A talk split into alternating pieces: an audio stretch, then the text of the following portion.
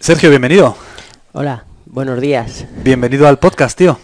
Encantado de, de estar aquí y Ma- sorprendido. Macho, eres como un hombre del renacimiento. Has hecho un montón de cosas y tenía muchas ganas de sentarme contigo. Eh, lo primero, si te parece, las guitarras. El mundo de la guitarra, el mundo del flamenco. ¿Cómo empezaste en eso? Mm, Me encanta el flamenco, la guitarra flamenca. Sí.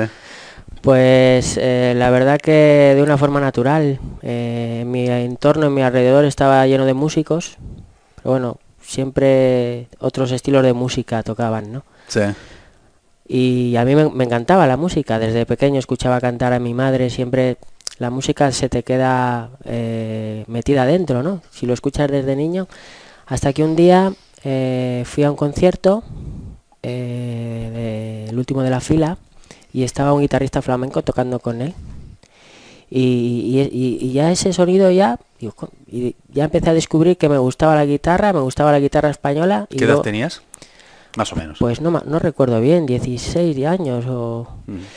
Y después ya el, el punto que realmente eh, me cambió de mis gustos musicales fue un, un CD que llegó a mis manos de Tomatito y, y Camarón. Y a partir de ahí pues decidí empezar a aprender a tocar la guitarra. Empecé a aprender con Ramón Fernández en, en Santander. Después tuve otro profesor en Torrelavega, que es eh, de los pocos guitarristas flamencos que, que hay en Cantabria, José Luis Palacios, un, artista, el hombre. Y después ya empecé a- a- a- a intentar aprender de una forma más reglada. Y, y bueno, en los últimos años he estado en San Lorenzo del Escorial con Óscar Herrero, intentando aprender. Y ahí, esa ha sido mi lucha. Tu lucha con la guitarra. Con la guitarra, sí. Eh, el otro me decía, el otro día me decías que los guitarristas de flamenco, es una cosa que me llamó la atención, que todo el mundo empieza tocando la música de otros, pero que como que enseguida cuando alguien más o menos empieza a tocar, es como que hace su propia música, que yo eso no lo sabía. ¿Tú llegaste a juguetear con eso? ¿Lleg- ¿Llegaste a hacer algo? Eh, sí, hombre, el, el- al guitarrista flamenco no es como el guitarrista clásico, que se le exige, aparte de, de ser un buen intérprete, ser compositor y tocar su propia música. Entonces todos los guitarristas flamencos siempre alguna farseta, alguna cosa siempre sacamos. Y Ya. y ya hay gente que, que se dedica a la guitarra de concierto que sí o sí tienen que sacar sus discos. Sin embargo, los un guitarrista, que eso, eso tiene que empezar a cambiar. Un guitarrista flamenco, si toca la obra de otro guitarrista, como que no, dentro del mundo flamenco, como que no encaja bien, Sí. incluso del, del público flamenco, ¿no? Sin embargo, los guitarristas clásicos tocan obras casi siempre de otras personas y, y ahí están, ¿no? Entonces, bueno, hay gente que sirve para, para interpretar muy bien otras músicas, hay gente que, que sirve para componer y crear grandes obras de arte. Entonces, bueno, no todos, no todos hemos nacido para lo mismo, ¿no? Claro. ¿Cómo era tu cotidianidad ahí cuando estabas en eso? Porque te dedica- estabas dedicado al, no sé si al 100%, pero con mucho ahínco, ¿no? A. Hombre, el, el problema de, la- de un guitarrista flamenco o de alguien que quiere dedicarse a tocar la guitarra flamenca en Cantabria es que mm, algo más tienes que hacer porque no, no vas a poder sobrevivir, ¿no? Ya. Tu día a día a nivel económico no lo vas a poder soportar. Entonces, bueno, pues eh, digamos que medio día era para tocar la guitarra y otro medio día para trabajar. ¿eh? Junto con mi hermano tenemos dos peluquerías en Torrelavega hace muchos años Sí. y, y bueno, pues un poco eh, compaginar eso. Lo bueno de ser tu propio jefe, pues que te tienes que coger un tren para irte a no sé dónde, pues te coges y te vas a una masterclass o lo que sea. Y un día te diagnostican disfonía, perdón, distonía focal del músico. Me lo contaste el otro día y no daba crédito de lo que es eso. Explícalo, por Sí, favor. Sí, eh, yo tampoco lo conocía y, y bueno, pues eh, esto se dio cuenta uno de mis profesores, Óscar Herrero, Sí. en, en una de sus clases. eh, me lo comentó, me dice, oye Sergio, no te asustes, pero creo que te, que te está pasando esto. Y, y bueno, pues a raíz de ahí cu- descubrí lo que era la distonía, que es eh, que no controlas el- tus movimientos focalizada en un sitio. Distonía focal del músico. Le pasa a, a- a algún un, un número no muy elevado de músicos, pero vamos, que dentro de, de los músicos es algo conocido. Las neuronas parece ser que se cansan de recorrer los mismos caminos y cuando detectas que cuando detectan que estás con tu instrumento no quieren obedecer. como que no se saturan, como que ya no es sano para ti. Es que la música implica tanto que a veces como no lo sepas llevar te, puede dar problemas incluso eh, psicológicos, como es esto de la distonía focal del músico, aunque se, aunque se manifieste de una forma física. Yo, por ejemplo, cuando acerco, cuando mi cerebro detecta que tengo la guitarra, la mano ya no obedece. Qué curioso. Sí. es solo en esa circunstancia, nada más. Solo con la guitarra. Con cualquier otra cosa no hay ningún problema. Porque ¿cuántas horas tocabas al día antes de que eso te pasara? Pues le solía dedicar unas cuatro, entre 4 y 6 horas al día. Muchísimo, ¿eh? No es que sea mucho, lo que pasa es que te lo tienes que tomar con, con más eh, tranquilidad, con más filosofía, con más calma, con, con menos pretensiones, de una forma más natural. ¿Qué pasa? ¿Que tú te, tú te, estresabas un poco con ello? O sea, ¿te lo tomabas muy en serio? Eh, ya más que muy en serio, lo que quería era tocar bien y aprender a tocar. Y, si eres una persona como yo, insegura, que te sientes pequeñito, pues eh, para, para, hacer lo que hacen los demás, pues crees que esa base de, de, esforzarte más, que a veces es un error. Vale más tocar media hora bien o una hora que tocar como yo hacía seis horas, que al final no te va a servir. Es mejor estudiar con calma, estudiar bien, que, eh, hay una cultura dentro de la música eh, en mi época, anteriormente era lo contrario, contra menos se tocaba como que eras más músico. En mi época, eh, cuando éramos chavales, contra más horas metías, pues eras más músico, que al final es un error. Es, hay que tomarse las cosas como todo en la vida con, cierta calma y, y, sobre todo que te esté haciendo un beneficio, ¿no? que te esté sintiendo bien. No, perdona, te iba a preguntar, ¿y cómo, cómo, te, cómo te tomaste eso? Porque tuviste que dejar de tocar, ¿no? Sí. ¿Pasaste por las típicas fases de, del trauma, de negación, ira, todo esto, de aceptación? ¿O fue algo más rápido o cómo fue? Pues eh, la verdad que no, fue como una mm, liberación. Anda. Porque en realidad tocar la guitarra es mucho esfuerzo y mucho trabajo, ¿no? Si, si, si, como yo me lo planteaba, o cualquiera que se quiera dedicar profesionalmente a la guitarra, al final es un trabajo más, es, un esfuerzo. Entonces era como decir, bueno, pues ahora eh, unas vacaciones, no sé cuánto van a durar, porque lo primero me lo, me lo diagnosticaron en Madrid un médico especialista de, músicos, de guitarristas, y lo primero que te dicen es que no te preocupes, que no saben muy bien por qué, cómo entra, pero que al final se acaba quitando. Entonces, bueno, pues dices que tengo que estar un año, tres años que llevo ya sin, sin tocar, bueno, pues no, no pasa nada. Lo que sí, pues eso, que ese espacio pues le llenas con otras cosas. Pero no, no, no, no me puse ni triste, ah, ni fue un, shock, ni, ni, nada por el estilo. Fue como una pequeña liberación de decir, bueno, pues eh, ahora tengo la excusa perfecta para probar otras cosas. Esto es lo que hay, pues esto es lo que hay, ¿no? lo que lo que sí que un músico, o bueno, en mi caso yo, pues eh, siempre estás escuchando música y, es, es, disfrutas como casi tocando, ¿no? Y te refugiaste, macho, en la peluquería, que eso me llamó mucho la atención, que ha sido campeonatos de España de peluquería. Yo ni siquiera sabía que había campeonatos de España de peluquería. Y cuéntame esto. Bueno, pues eh, los campeonatos, eh, junto con mi hermano, formábamos parte de una asociación que había en Cantabria. Hicimos varios campeonatos en los cuales alguno de ellos eh, ganó mi hermano, yo quedé el segundo. Pues te vas clasificando para los de España. Y en los de España pues he ido a varios, a Oviedo, Mm, eh, Albacete, Castellón, Madrid. Al principio pues quedaba, igual si participábamos 30, quedaba el 22, porque no tenías experiencia y...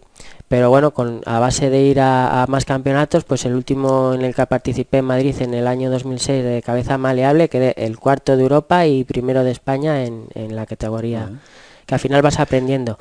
Y, bueno, pues disfrutas, disfrutas también de esa, esa, parte creativa dentro de la peluquería, aunque te ponen unos límites, unas normas que tienes que cumplir dentro del concurso, que no es eh, creatividad total, vamos. Ya, hay como unos parámetros, ¿no? Sí, sí. ¿Y merecía la pena eso? Porque, macho, con, con, tu negocio, con todas las cosas que... Pues a, nivel eh, de publicidad, económico, yo creo que no, fíjate, porque es un esfuerzo, hay que prepararlo muy bien, es un esfuerzo muy grande de horas y, aparte que es que, por ejemplo, eh, en la música estás tú y tu guitarra, pero en esto ya tienes que implicar a, dos modelos que tienes que ensayar durante meses con ellos lo, que les vas a hacer allí ese día en directo porque no puedes fallar. En cuanto falles un poquito ya son puestos para atrás. Son cosas de milímetro.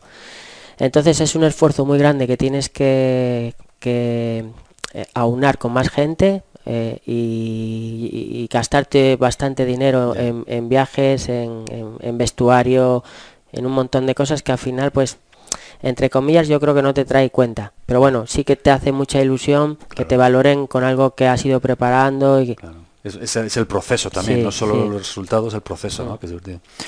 Me decías el otro día que sufres de agorafobia que esta es la típica patología que yo he oído nombrar mil veces. Eh, bueno, no sé si mil, pero muy a menudo, pero nunca había conocido a nadie que lo tenía. Eh, ¿qué, es la agorafobia? Pues la agorafobia, eh, digamos que es miedo a, casi todo, miedo un poco a vivir, ¿no? Entonces, al principio cuando empiezas a padecerlo, pues es, complicado. ¿Cómo, ¿Cómo, te diste cuenta? ¿Cuándo te apareció? ¿Cómo es eso? Pues mira, eh, yo em, al, principio es un cúmulo de cosas, ¿no? Eh, empezaba con un proyecto nuevo en aquellos, lo, lo tengo desde los 26 años o 27 años. Es un cúmulo de cosas que se te juntan y, el estrés te va más, te va más y depende de la personalidad que tengas, pues desemboca a veces pues en, agorafobia, que es, es fobia a, los espacios públicos, pero en, realidad es fobia cuando hay mucha gente, con gente que no conoces, con, con los años al final lo sabes llevar y, bueno, no le das importancia. Y, incluso te alegras, entre comillas, de tenerlo porque te, te, te, posiciona en un estado mental que si no es a través de la agorafobia, muy difícilmente podrías llegar ahí es, es, es eh, complicado explicarlo. Yo no, quizás no tengo los suficientes conocimientos para... Pero lo que sí te digo es que, por ejemplo, es, es como eh, adentrarte mucho dentro de ti, estar, estar dentro de tu cerebro observando el mundo desde otra posición. Entonces, eso al final es, es, eh, es, es, bonito, es maravilloso ver el mundo desde otro punto de vista, ¿no? Que pasa que como lo cojas miedo, pues te impide hacer cosas que yo nunca he, nunca he querido que me impida hacer cosas. Me di cuenta, eh, yo hacía escalada, ¿eh? Eh, escalada deportiva, pero bueno, un poquito de alpino. Pues, pues un día en, en uno de, de, las salidas que hicimos, pues yo me, notaba raro, ahí dejé de escalar y a partir de ahí, bueno, pues ya te das cuenta de que, de que tienes algo, algo que no va bien. Y bueno, pues... Perdona, ¿crees que la escalada desencadenó eso o simplemente coincidió que ahí te diste cuenta? No, coincidió, pero No, no, desencadenó. No hay relación causa-efecto. No, Casi siempre estas cosas las desencadena eh, ruptura eh, amorosa, eh, problemas sentimentales, económicos, de trabajo. Y como no tengas la vida bien planificada o organizada en cierta medida, pues como te coja de susto unas circunstancias de este tipo y tengas eh, cierta sensibilidad, pues puede que te dé. En mi caso me dio. Pero bueno, he aprendido a, a, vivir con ello y no, no hay ningún problema. No, o sea, a día, de hoy lo sigues teniendo, en teoría. Sí, yo por ejemplo ahora mismo, si como tenga un día, una semana de mucho estrés y me metas en una reunión con gente que, no conozco y tienes un poco que dar la talla y tal, pues te sientes incómodo. Sabes lo que tienes, si, si no lo supieras, esa incomodidad iba a ir a más, incluso te puedes llegar a desmayar que eso eran los primeros episodios al principio y tal. Pero luego, como sabes lo que tienes, pues al final no le das importancia y enseguida se te pasa. Lo que sí, pues te he comentado, eh, no me gusta conducir por el tema de la agorafobia, me da pereza conducir, si tengo que conducir, conduzco. Me da pereza, pues un montón de cosas, pero al final lo tienes que hacer porque si no, no haces nada. Me daba miedo ir en, ir en avión. Eh, mi psiquiatra al principio me decía, la, psiquiatra que me pusieron en, la seguridad social, ay, madre mía, un desastre, pero bueno. bueno eh, lo que tengas miedo a hacer, tienes que hacerlo yo tenía pánico a volar. Bueno, pues me cogí un avión y me fui a, conocer La Habana, que tenía ganas de conocer aquel país, y una pila de horas en el avión, la primera hora lo pasas fatal, pero luego no te queda otra y se te pasa. Y, ese tipo de cosas hay que hacer, así, así lo he ido superando yo, ¿no? Tienes miedo a, por ejemplo, yo eh, cuando me entró la agorafobia yo ya tocaba la guitarra y, y tocabas para gente. Te da la agorafobia y, decía, bueno, ahora cuando toque frente a la gente en, alguna sala de conciertos, ¿qué me va a pasar? Bueno, pues eh, al final cuando, cuando tienes ganas de hacer algo no te impide la agorafobia nada. Lo que pasa que sí que es un regulador, una alarma que salta para decirte hay algo que no estás haciendo bien. O bien por estrés, o porque eres infeliz en algo, o, porque no o, tienes demasiado miedo a algo y no lo quieres reconocer. Es como tu sensor, ¿no? Sí, es un sensor. Es un, eh, funciona como sensor. Pero aparte, eh, eh, aunque te dé, lo que comentaba hace un momento, que puedes disfrutar de ello porque te sitúa en una posición en tu mente que es, es bonito estar ahí y ver el mundo desde ahí. Es, como si te estuvieras viendo a ti mismo, ¿no? Mira Sergio cómo está haciendo. Sí, sí. Eh, eh, es, es, como descubrir un mundo interno. Digamos que lo que vemos las personas somos la, la, punta de la pirámide, pero dentro de nosotros hay ese abismo interior que es infinito. Bueno, pues la agorafobia te pone un poco en esa puerta. ¿Quieres entrar y darte un paseo por aquí? O sea, que convivís. La agorafobia y tú convivís juntos. ¿Has, vuelto, ¿Has vuelto a escalar o no? No. ¿No? Algunas veces que coincides con alguno de los compañeros con los que escalabas, que vas al rocódromo a, verlos, a saludarlos, pero nada, no, no, no. Bueno, en toda esta película, macho, hemos hablado de, tu faceta de guitarrista, la escalada, la agorafobia, todo esto. ¿Cómo entra Eurovacas en todo esto? Pues Eurovacas, eh, como Primero, perdona, eh, ahora volvemos a cómo llegaste a ello para que la gente contextualice un poco. Describe primero muy someramente qué es eurovacas.com. Eurovacas, aparte de otras cosas, es la primera subasta online de ganado bovino que hay eh, en España. y, es la primera empresa de importación y exportación de ganado bovino digitalizada. Vale, perfectamente explicado. Ahora, ¿Cómo, ¿Cómo, montas esto? ¿Cómo llega Eurovacas a tu vida? Bueno, pues eh, como tenía lo de la distonía focal y, tenía un poquito que, que parar de tocar o, o, de otra manera, bueno, pues mi decisión fue dejar de tocar y, y hacer otras cosas que me apetecían.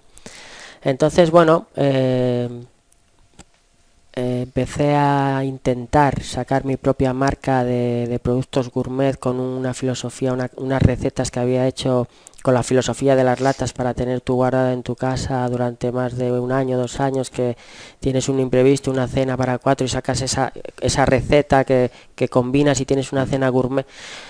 Y bueno, pues un poco eh, soy eso que dicen que es emprendedor. Y empecé a investigar, ¿no? y vi que que desde un ordenador se podían hacer mil cosas. Entonces empecé a, intentar hacer mi primera tienda online de productos gourmet con mi propia marca y empecé, me di cuenta que tenía que aprender a, manejarme dentro de ese entorno online. Me matriculé en la, en la UNEP eh, a hacer eh, un curso de marketing digital de SEO un poco para saber lo que era aquello. Y ahí, bueno, pues empezó todo. Me di cuenta que contra más forma estuvieras, mejor ibas a llevar adelante tu proyecto. Me matriculé en una escuela de negocios, en IEBS, hice un posgrado de e-commerce multicanal y después hice un máster de comercio y logística internacional. O sea, eso fue, todo esto fue después del primer intento de la, de la tienda online esa que decías, el gourmet. Sí, eh, diga, no del primer intento, sino durante. Durante. Eh, yo mientras iba hablando con, mucha gente para poder sacar mi marca, eh, junto, junto con, con, el que es ahora mi socio Neurovacas, con Eduardo, mm. y, y, empezamos a investigar, empecé a investigar, empezamos a darlo forma, y llegó un momento que dije, no, esto, esta, esta idea está bien, pero Mm, hay que pivotar, hay que hacer algo más interesante, algo más disruptivo, algo más nuevo, algo que, que nos apetezca hacer más, que veamos que tiene más escalabilidad. Entonces, bueno, eh, en, el, en el primer posgrado que hice, para terminar el posgrado tenías que presentar un proyecto y yo decidí presentar Eurovacas. ¿Por qué? Pues esto nace de un concepto musical mal explicado en este caso que voy a, cuando hablé de él, que el contrapunto, eh, que más o menos eh, dos melodías que no tienen nada que ver, que funcionen dentro de una misma obra musical. Y en base a esa idea se, eh, se me ocurrió Eurovacas, que era juntar el sector del sector primario, el sector de la ganadería, con las TIP, con la alta comunicación y la tecnología dos melodías que aparentemente no tienen nada que ver, meterlas dentro de una misma obra musical. Entonces empecé a investigar, mientras iba haciendo el posgrado iba investigando, un proceso de investigación bastante serio, de mucho trabajo, de hablar con mucha gente, de hacer muchas visitas, hacer muchos viajes, hasta que al final, a pesar de lo que te van diciendo, tú crees en tu idea e intentas llevarla adelante. Cuando dices eso es que gente te echaba para atrás o te decía que yo no era viable, ¿no? Hombre, si todo el mundo te dice que no, algo mal estás haciendo. Pero dentro de, toda esa gente siempre había alguno que te dejaba alguna ventana abierta dentro del sector, porque claro, yo no conocía el sector, no tenía ni idea del sector primario lo que sí que, yo veía un hueco, veía, yo decía, vamos a ver, si en nuestro país crece a nivel de dos dígitos cada vez el, comercio electrónico, dentro de, la ganadería también se puede hacer. Nos dimos cuenta que dentro del sector de la ganadería, en las producciones eh, lecheras, estaban muy avanzadas tecnológicamente a la hora de producir pero a la hora de comercializar todo estaba un poquito más abandonado. Entonces decidimos crear eh, Eurovacas, una plataforma eh, en la cual pudiéramos vender vacas por internet. en esencia es eso, ¿no? sí. Bueno, ¿y qué tal hasta hoy? Pues, ¿Qué, balance haces? Bastante bueno. Sí. sí y ¿Cuánto lleváis? Yo diría sorprendente. Llevamos un año como empresa. Sí. Antes de empresa hicimos nuestras primeras pruebas. Eh, y, vamos bastante bien, eh, porque de, pensar que no ibas a vender ni siquiera tu primera vaca por internet, a llevar un año como empresa y haber hecho ya unas cuantas operaciones que nos avalan como empresa y gente que nos ha comprado al principio que repiten, ¿no? Que, les ha gustado la experiencia. Ese es el aval, ese es el aval mejor. Ahí es cuando te das cuenta de que realmente las cosas va bien, ¿no? La cosa funciona. Macho, y me decías el otro día, me decías que lo, pensé después, ¿no? Que no hablas inglés. No. Y al principio, porque ahora ya tienes un equipo, pero cuando estabas tú solo ahí con el teléfono, ¿cómo te defendías llamando? ¿Qué hacías? Pues claro, el, inglés mío es, igual que nada, ¿no? Entonces, bueno, pues eh, echándole un poco de cara. Porque, por ejemplo, nosotros eh, en el, durante el proceso de investigación teníamos que, que eh, aparte de conocer el mercado, tener muchísimos contactos con Europa para que la logística dentro de nuestra plataforma funcionara. Entonces tenías que hablar con muchísimas empresas. Pues yo cogía eh, el teléfono, pues eh, tú llamas a Holanda y no te hablan en inglés, te hablan en, holandés, que es, un idioma muy raro. hablan muy rápido, muy extraño. bueno, pues en, Alemania pasa parecido, ¿no? En, en Rusia, en ¿Qué hacía? Pues llamaba eh, y me hablaba en el idioma que me hablasen. Yo decía que si por favor eh, me podían poner con alguien que hablaba español. Y siempre, o un familiar, o uno, o si no, pues en, un poquito de inglés, pues te defiendes para decirles que te envíen un mail y ya, pues través. Pero sí, las primeras llamadas son un poco duras, ¿no? Porque no tienes ni idea de hablar inglés ni de hablar el idioma eh, al cual te, eh, te, vas a dirigir al país que te diriges y tienes que echarle un poco de morro para decir, oye, mira, no, yo eh, hablo español, si tenéis a alguien que... y luego, claro, cuéntales tu proyecto. Claro. Ah, no, no ha sido fácil al principio, pero bueno, de cada llamada siempre algo aprendías y algún contacto hacías o, alguna reunión organizabas, algún viaje, al final siempre ha sido positivo, ¿no? no, hay, no hay que tener miedo a, al desconocimiento, sino hay que estar abierto a, querer conocer más. no, quiero que hables mal del sector ganadero en absoluto, ¿eh? pero el sector ganadero es un mundo hermético, como industria, como sector. Tengo que decir que es un poco, como tú dices, ¿no? Es un, han llevado, llevan décadas haciendo negocios entre ellos, entonces ahora ya tenéis una trayectoria, tenéis un aval, ya coño, Eurovacas esto está funcionando y seguro que ya os tienen más respeto, pero al principio cuando nadie conocía Eurovacas y un tío que era de fuera de la industria llamaba a un ganadero o intentaba contactarle, ¿cómo, cómo, esa, era esa interacción con ellos? ¿Te hacían caso o qué? Mira, eh, eh, es, es un sector que tienes que conocerlo muy bien para que te dejen entrar, ¿no? No estamos hablando de su, de su negocio, estamos hablando de algo muy serio, de sus animales, de su vida, de su familia. Entonces es difícil entrar. A mí no me ha costado, aunque al principio te da un poco de apuro, ¿no? Porque sabes que no tienes ni idea de, vacas.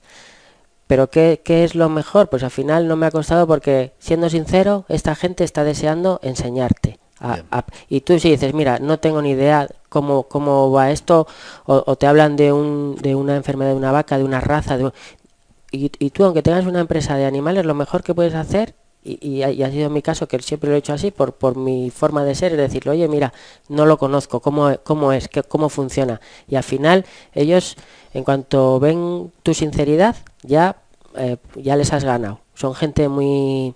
Eh, que quiere franqueza, ¿no? Sí, eh, leales, humildes, sencillos, entre comillas, porque un ganadero es químico, es empresario, es nutrólogo, es, es mil cosas, ¿sabes? No, yo creo que no se les da el valor que tienen y trabajan muchísimo y a veces para la poca rentabilidad económica que sacan.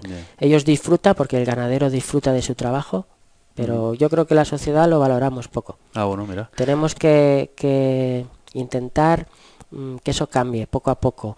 Eh, por ejemplo, ¿de qué manera? Pues comprando una leche que se adapta a un precio real que el ganadero no, no ir a lo, a lo cómodo, a lo más barato, ¿no? Porque es que hay detrás un trabajo enorme que esta gente realiza y muchas veces no, no lo ven recompensado, ¿no? Eh, ¿Qué planes tenéis para Eurobacas? ¿Qué planes tenéis para ah, seguro que alguien como tú, por, por lo que he visto, eh, que hemos hablado el otro día y lo que veo hoy, Seguro que tienes mil ideas, mil planes, mil proyectos. ¿Cuál es el siguiente paso? Bueno, este año ya llevamos un año como empresa. Ya hemos arrancado, hemos hecho unas cuantas operaciones, hemos traído animales de Holanda, de Francia, de Alemania. Eh, ¿Cuál es el, siguiente paso? Lo que queremos es cambiar la plataforma por completo, porque ya hemos aprendido lo que podemos digitalizar de una manera real para hacerle más fácil los procesos a los ganaderos. Lo segundo, seguir eh, trabajando con los clientes que ya tenemos, seguir intentando llegar a más clientes y como así como eh, proyectos novedosos que estamos intentando incorporar, vamos a meter una, incorporar una ferretería B2B de empresa a empresa eh, con distintos productos, vamos a empezar por algunos, a, ir probando. Vamos a, a meter la tecnología blockchain para hacer pequeños contratos porque todavía no está muy maduro esto, inteligentes que a nuestros futuros clientes les dé más seguridad a la hora de decidirse a comprar con nosotros, mm. en los cuales en esos contratos nosotros garantizamos eh, que los animales están libres de etcétera, etcétera, y nos comprometemos a, y que tengan ese documento en una base pública de blockchain para si hay algún incidente, que ellos puedan ir con ese documento y decir, mira, me lo han hecho ellos, tal fecha, que no tengan ningún problema. Perdona, te iba a preguntar, ¿y la gente ya sabe lo que significa el blockchain y lo que eso es? No, pero tienes que explicar, ¿no? Pero, sí, pero es sencillo. Tú al final a un cliente le dices, mira, porque él, él te va a preguntar, ¿esos animales son de calidad? ¿Esos animales eh, están libres de las enfermedades que necesitamos para que mi explotación funcione? Entonces tú le dices, mira, eh, nosotros antes de cargar un animal lo miramos, eh, miramos todo. Y si hace falta hacer alguna prueba más, también se les, se les hace trabajamos con animales de calidad porque estamos en internet porque queremos hemos apostado por la calidad porque por, una serie de, estrategias que nosotros y, por y por convencimiento no pero aparte a través de blockchain no saben lo que es blockchain o sí pero si no lo saben le dices mira esto esto es un tema que yo te voy a dar un documento en un mail un pdf que va a estar eh, certificado por blockchain que es eh, digamos que va a estar eh, garantizado que te le he redactado yo y que me he comprometido a esto. Y por supuesto, el primer interesado en cumplir esas normas voy a ser yo. ¿eh? Y, eh, digamos que así que y pretendemos, de, si de cada 10 clientes nos compran dos o uno, pues que nos compren tres o cuatro. Reforzar un poco eh, nuestros presupuestos, los presupuestos que lanzamos para generar más confianza. Porque ¿qué pasa con, con, nuestra plataforma? Pues que nos entran, aparte de todo el mundo, de todo el territorio nacional. Lo mismo te llaman de Canarias que de Andalucía, que de León, que de Toledo, que de Valencia. Entonces, si, si tú trabajas dentro de un entorno, pues vas en persona, te conocen, no sé qué, vas generando una confianza. Pero alguien que se va a gastar 100.000 euros por internet necesita cuanto más fácil se lo pongas, mucho mejor. Claro, claro. Y entonces, bueno, pues el blockchain es una de las estrategias que queremos incorporar y ya no solo para reforzar estas operaciones, sino porque creemos y, de hecho em, parece que, que, está siendo así, que va a ser una tecnología que van a incorporar los bancos, que van a incorporar las administraciones. Entonces, ¿qué pasa? Si nosotros ya lo tenemos incorporado en nuestros procesos con nuestros clientes, la gente va a saber lo que es, ¿no? Luego, cuando, cuando se puedan hacer más cosas, digamos, en blockchain, la trazabilidad de todos los animales, desde las granjas de origen en Alemania o de donde sea hasta su granja, nosotros ya estamos em, eh, trabajando con ello y, ya te está relacionando de una forma más natural con, el, con blockchain. Qué bueno. Dime una cosa, Sergio, ¿tú crees, tío, que si que si no te hubiese pasado lo de la distonía focal del músico, evidentemente no hubieras hecho, eh, no hubieras montado Eurovacas, no estarías hoy haciendo todas estas cosas. Eh, ¿Tú crees que en realidad ha sido buena cosa? Eh, sí, porque he conocido otro mundo totalmente diferente a la música, a la peluquería y además un mundo que, que, que me gusta. Fíjate, de, pequeño siempre nos marcan las cosas, ¿no? De, cuando te comenté que oía cantar a mi madre y eso al final se te queda la musicalidad dentro, ¿no? Y aparte mi madre canta impresionante, eh, tiene un oído, afina súper bien, entonces escuchar a una persona que canta bien de, cuando tú eres niño, al final la música serás peor o mejor músico, pero la música se te pega, ¿no? Entonces, ¿qué pasa con el sector primario? Bueno, aparte Cantabria eh, eh, es, una comunidad que siempre ha habido mucha ganadería, pero en el colegio una vez nos llevaron a una fábrica de, leche, una, granja y fábrica. Entonces, eh, ese olor de la leche, de, cómo utilizaban la leche, se te queda grabado, ¿no? Igual que la música. Sí. Yo creo que sí, fíjate. Qué bueno. Y la última pregunta, Sergio. Imagina que estuviese aquí sentado el Sergio Mier de 20 años y estuviera teniendo una conversación con nosotros ahora, ¿qué crees que te diría?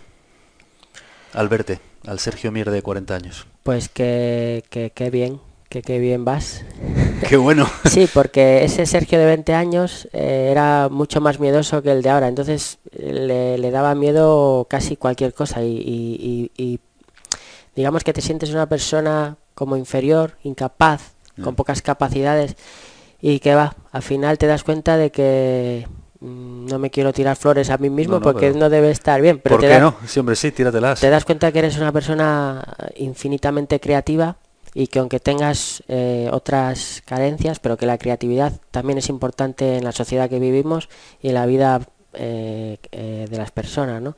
Y que a través de la creatividad se puede llegar a muchos sitios tenía mucha creatividad de, joven, estaba siempre de, más joven, que sigo siendo joven, estaba siempre como en mi mundo, ¿eh?